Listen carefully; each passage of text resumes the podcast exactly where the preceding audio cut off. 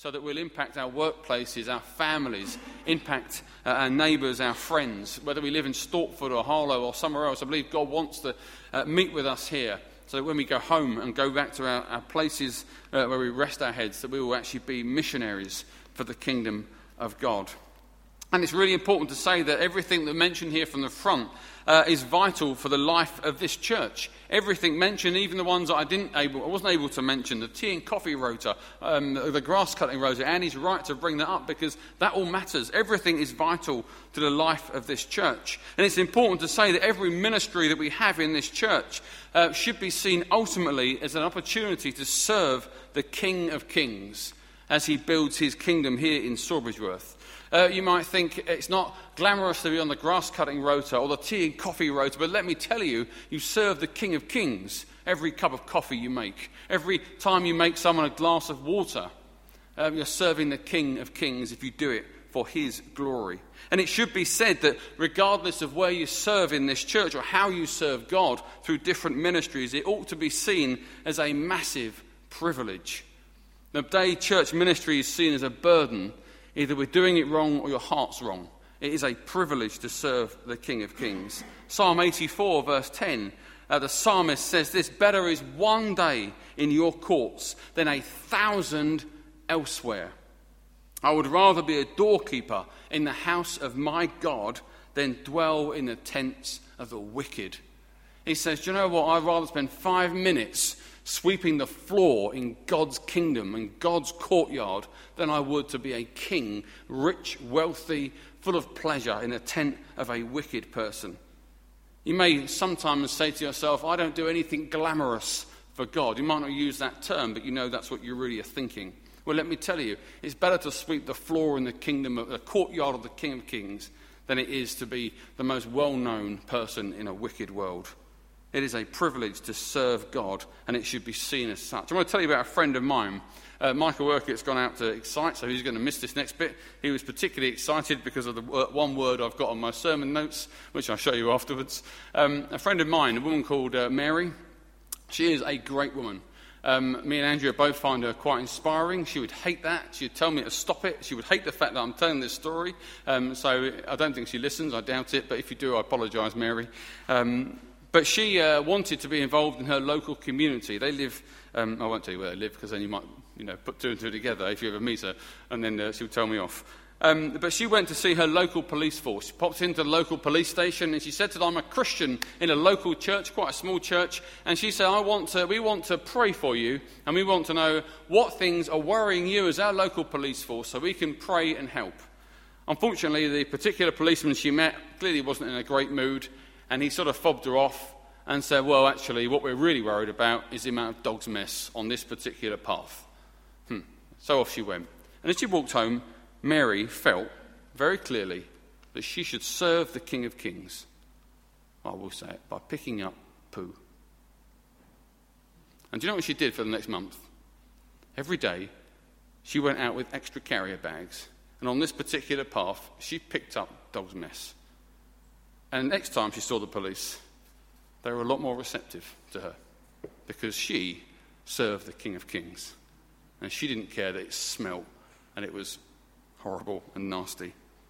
Church life can be a huge blessing to each one of us. Being a part of a local church, I believe, is one of God's best gifts to each one of us. You get to meet so many different people. When I look out on a Sunday morning, I have the privilege of looking at you all. Uh, you have the privilege of looking at me. Well, perhaps not a privilege. Um, you have the, uh, the laborious. Anyway, um, but I have the privilege of seeing you all. And it's so lovely to see a church of different ages, different stages, different uh, parts of the journey of faith. Some of you aren't sure what you believe. Some of you would die for it tomorrow. Some of you are young. Some of you from different countries. It's so great to see a multicultural, multi um, age and everything in one church. And it's so great to be a part of a local church. I love the fact that my children get to grow up knowing 100, 150 people who I know, if they were in need, would help them.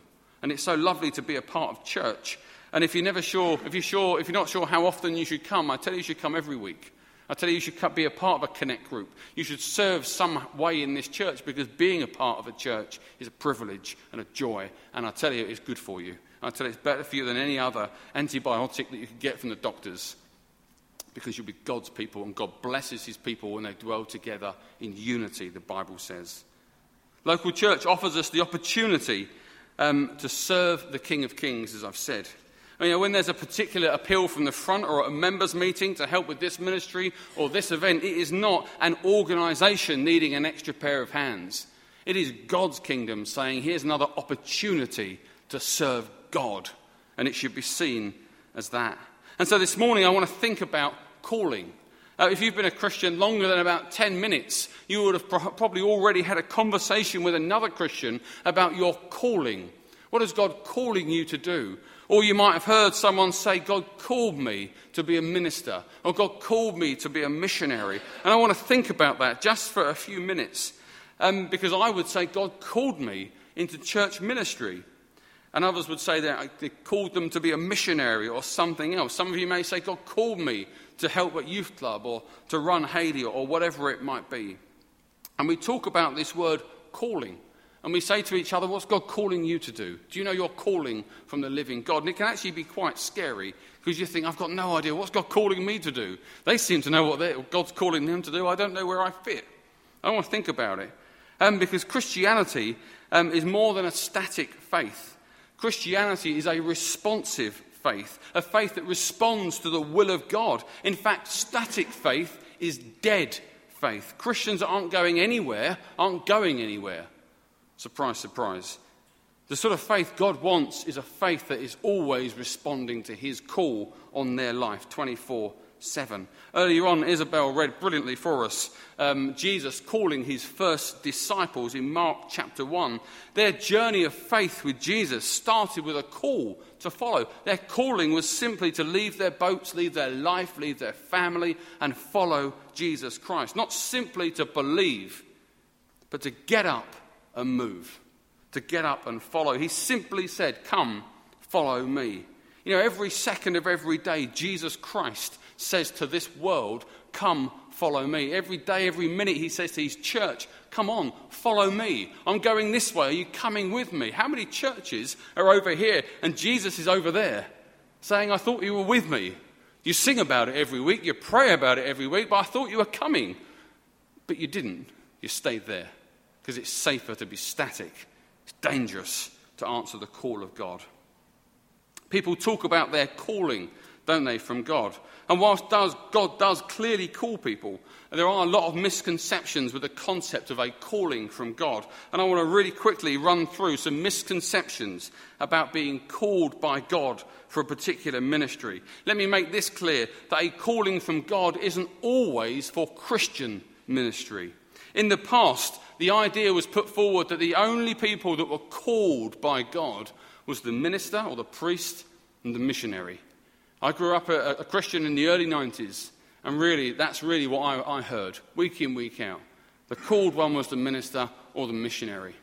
But what about the guy who works at McDonald's? Or the guy that works at the petrol station or at the, a bank in the city? Is there no calling on their life? Of course there is. Of course there is.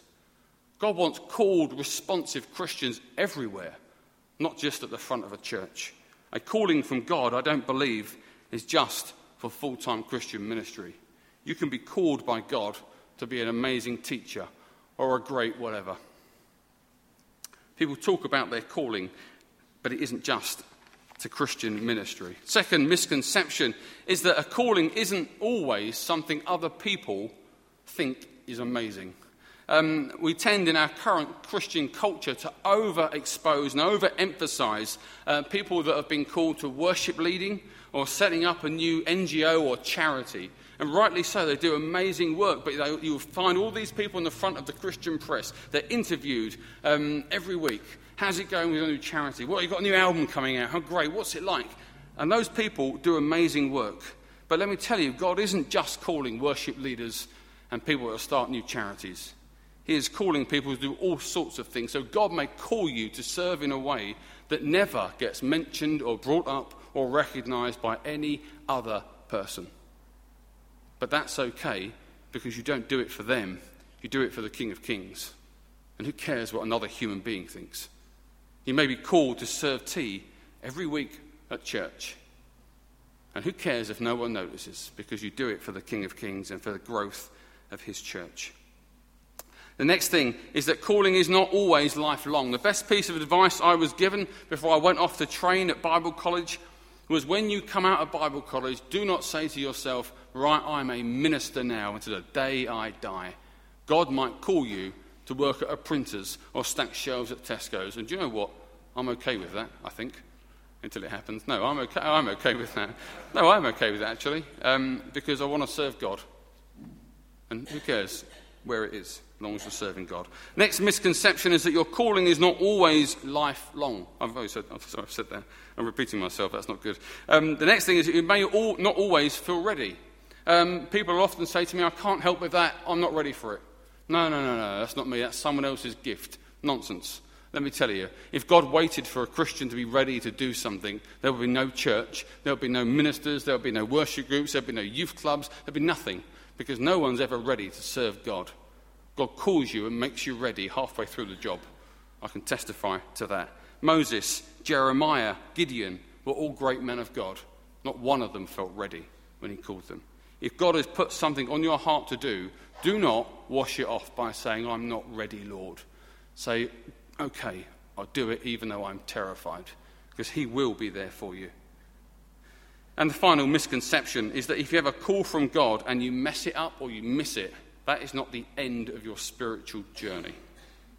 God is not linear with us. There is not A, B, C, and D, and if you muck B and C up, you're never going to get to D. God is gracious with his people, and sometimes our journeys take 40 years in the desert, but if you trust in God, you will get to the promised land. Okay, on to the sermon. Sorry, that was a bit of a, bit of a diversion. So we read Mark chapter 1, verse 14 to 20, and I'll read these verses again It says, After John was put in prison, Jesus went into Galilee proclaiming the good news of God. The time has come, he said. The kingdom of God has come near. Repent and believe the good news. As Jesus walked beside the Sea of Galilee, he saw Simon and his brother Andrew casting a net into the lake, for they were fishermen. Come, follow me, Jesus said, and I will make you fishers of men. At once they left their nets and followed him. When he had gone a little farther, he saw James, the son of Zebedee, and his brother John in a boat preparing their nets. Without delay, he called them, and they left their father in the boat with the hired men and followed, it, followed him. Jesus said to his disciples very simply, Come, follow me, repent, believe the good news. And there are three types of call that God gives us. And I want to go through them very quickly. The first, because, sorry, they all matter, they all link with each other. There are three types of calling on a person's life. The very first time God calls you is that when He calls you to faith for the very first time, to put your trust in Jesus Christ. Those disciples were told, repent and believe the good news. You can't work out what mission God's calling you to if you haven't responded and asked to follow Jesus Christ as your Lord and Saviour. So, before the miracles, before the teaching, before the adventure, they had to trust in Jesus for the very first time repent and believe the good news. It's what we talked about last week. And maybe this morning, actually, forget everything I've just said and what I'm going to say.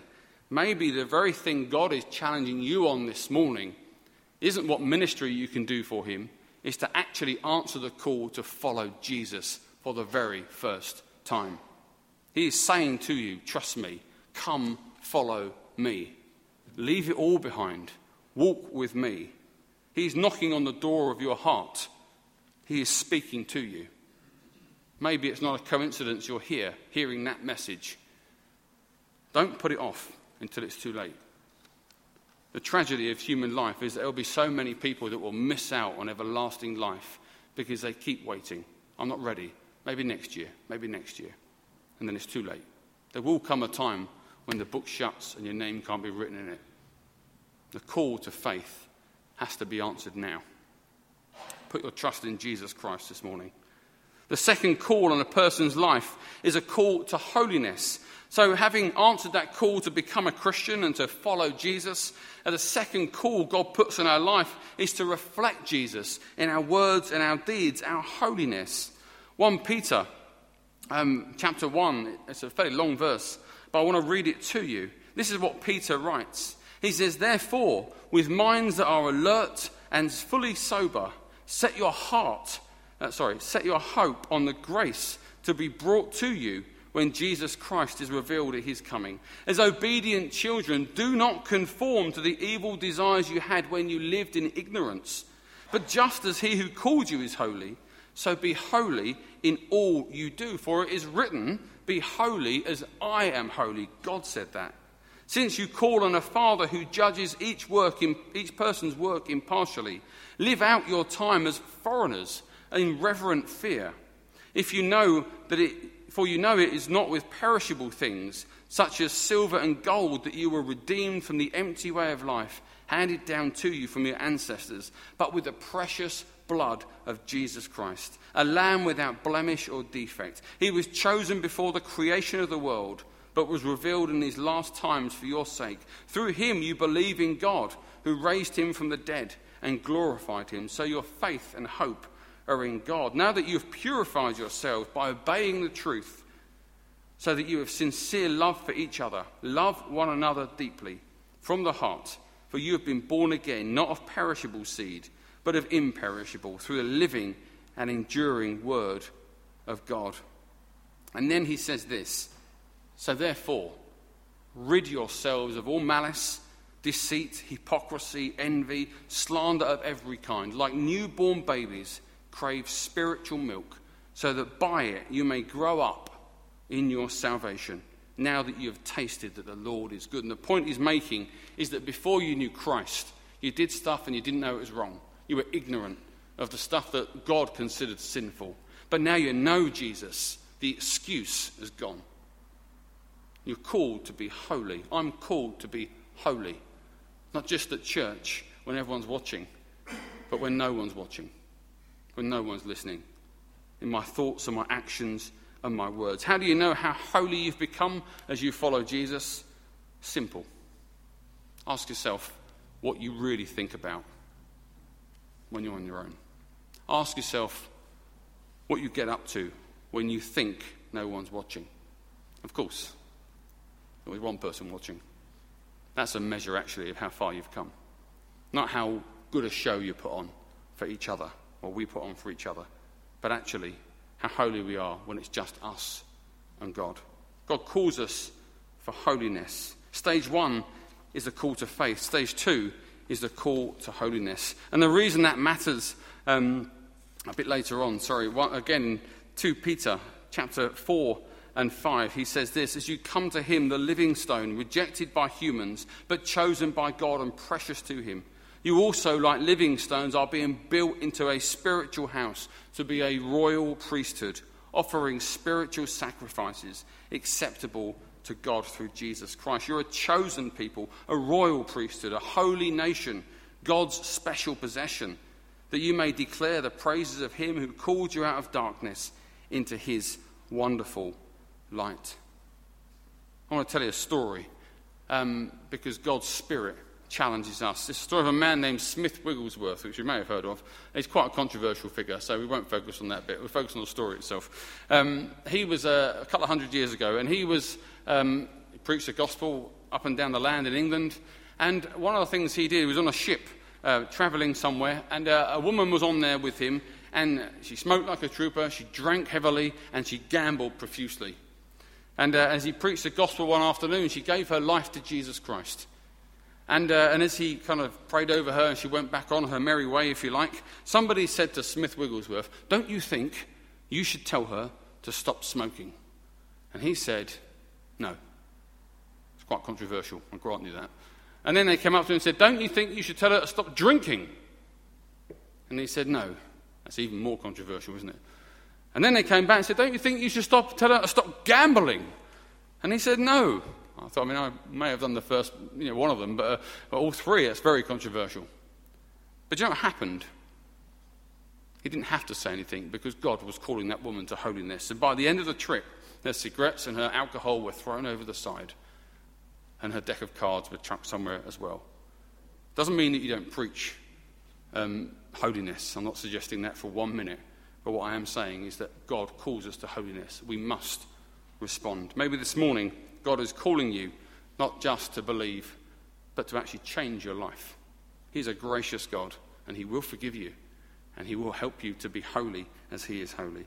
And then the third call of God is the call to serve. And as Christians, we want to go there first, don't we? I want to know my calling in my life. I want to do great things for the Lord. But have you given your life to Jesus Christ? And are you holy when no one's watching? Because those two matter. Because if you haven't got those two down, you really are going to struggle to find your place of service with the King of Kings. Often, as Christians, we do go straight there. And whilst God will use failed, broken people, I tell you what He won't do use half hearted, apathetic people who know exactly what His ways are, but who deliberately go against them.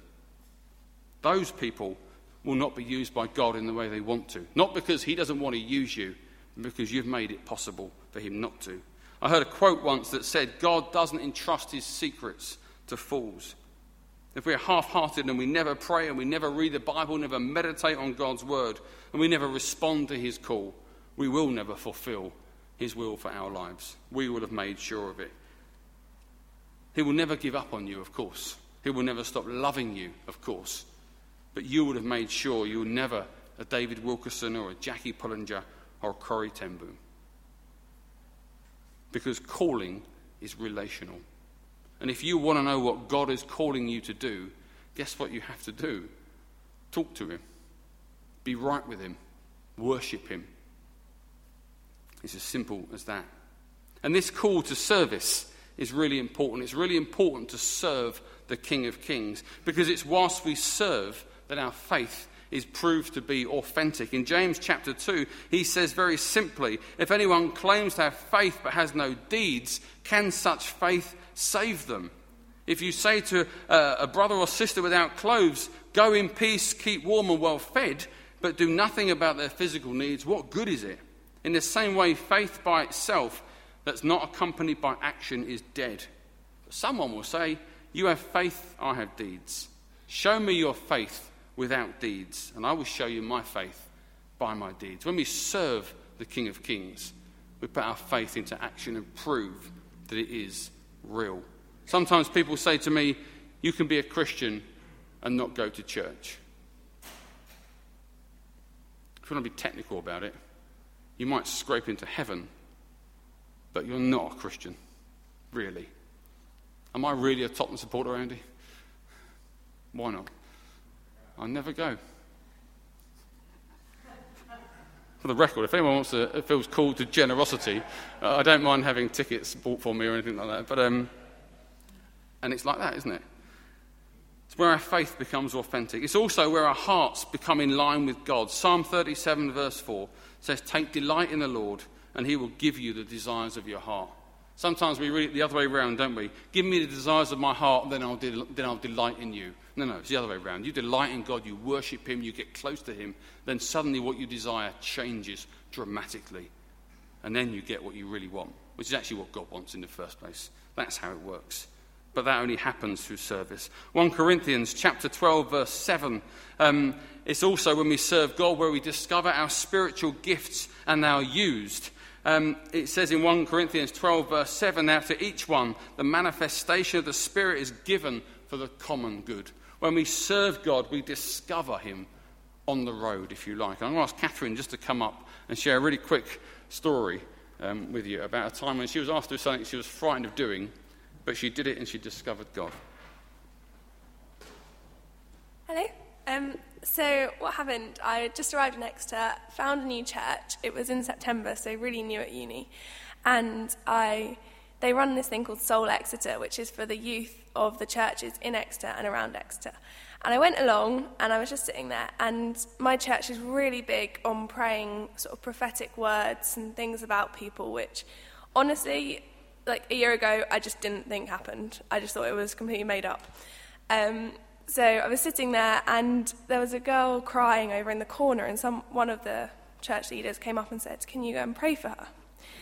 And I thought, "Oh, no, I don't really want to." But new church wanted to make a good impression, so I was like, "Yeah, of course, I'll go straight away." So I went over, sat down next to her, found out her name. I'd never met this girl before in my life. Um, I was praying for her. And then I got a sense that she was being bullied, and that it was by a girl called Natalie. And then my head kind of went, oh, Natalie, Natasha, blah, blah, blah.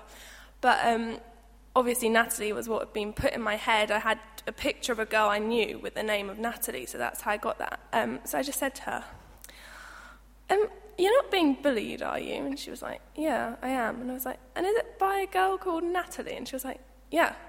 Like, and this was a situation she was in at school, and it was really weighing heavy on her mind. And I don't know what it did for her, me knowing that and me being told that by God. But for me, that was just huge in my life because that's something I just didn't think happened at all. And there it was happening to me after I'd been really not wanting to pray for this girl. So that was quite a big moment for my life. yeah. Is that it? Right.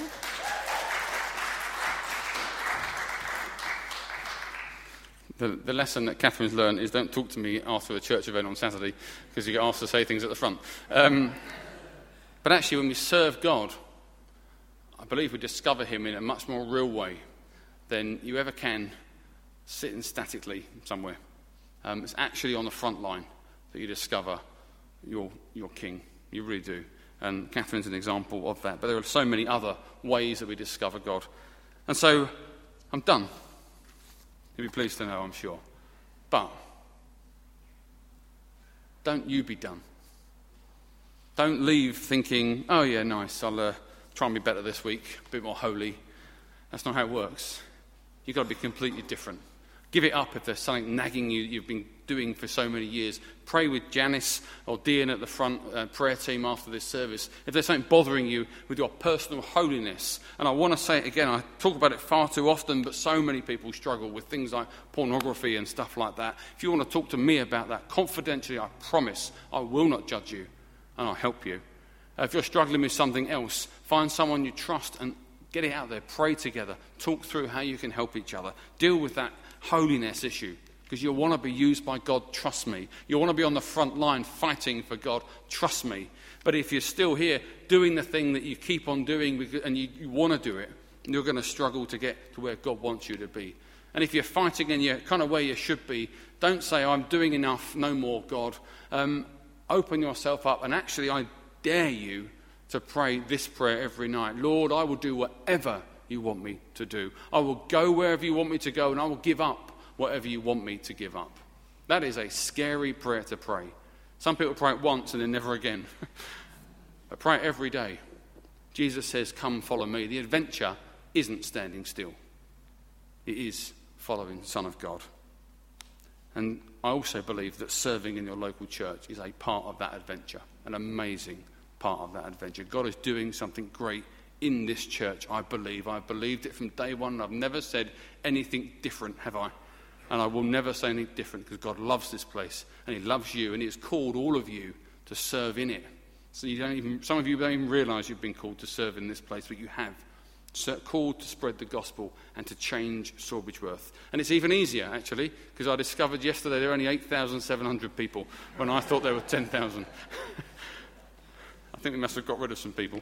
Um, so I want to pray. Um, in fact, I'm not going to do anything. I'm just going to give a minute or two before we sing one song.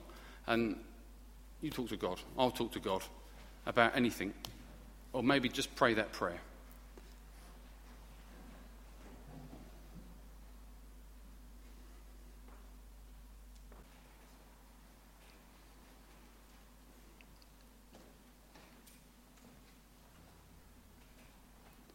Father God, we just lift up these thoughts to you, Lord. And thank you, Lord, that you're a living God.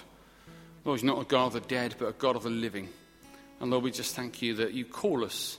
Lord, you loved us enough to call us when we hated you, when we were uh, apathetic towards you, not interested in you. Lord, you called us when we didn't even understand.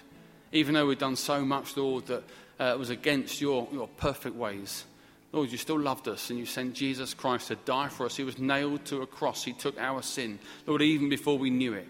And all we had to do was answer that call by saying, Lord Jesus, forgive me my sin.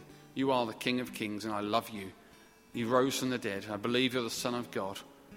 Be my Saviour. To give our lives to Him. Lord, you call us to be holy, not because you want to ruin our fun, but because, Lord, better is one day in your courts than a million years in a tent of the wicked. Lord, the wicked always think they have more fun. But Lord, it's rubbish. It's self destruction. Lord, we have such joy knowing you and serving you. And then finally, Lord, you call us to service. Lord, may we never see serving you in this church or some other way as a burden. And Lord, I want to bless all those people that are still in secular work. Father God, I thank you for their calling to be Christians in the workplace. Lord, we don't say it enough. But Lord, you've put them there. And you've put them there for a reason. Not just to make money and have a good pension and a comfortable life, but to speak the truth of Jesus Christ. Make them brave, Lord, because they're the brave ones on the front line. Bless them, I pray. And Lord, show us where we fit in this church. And may we serve in this church. And we thank you for everyone that already does. In Jesus' name, amen.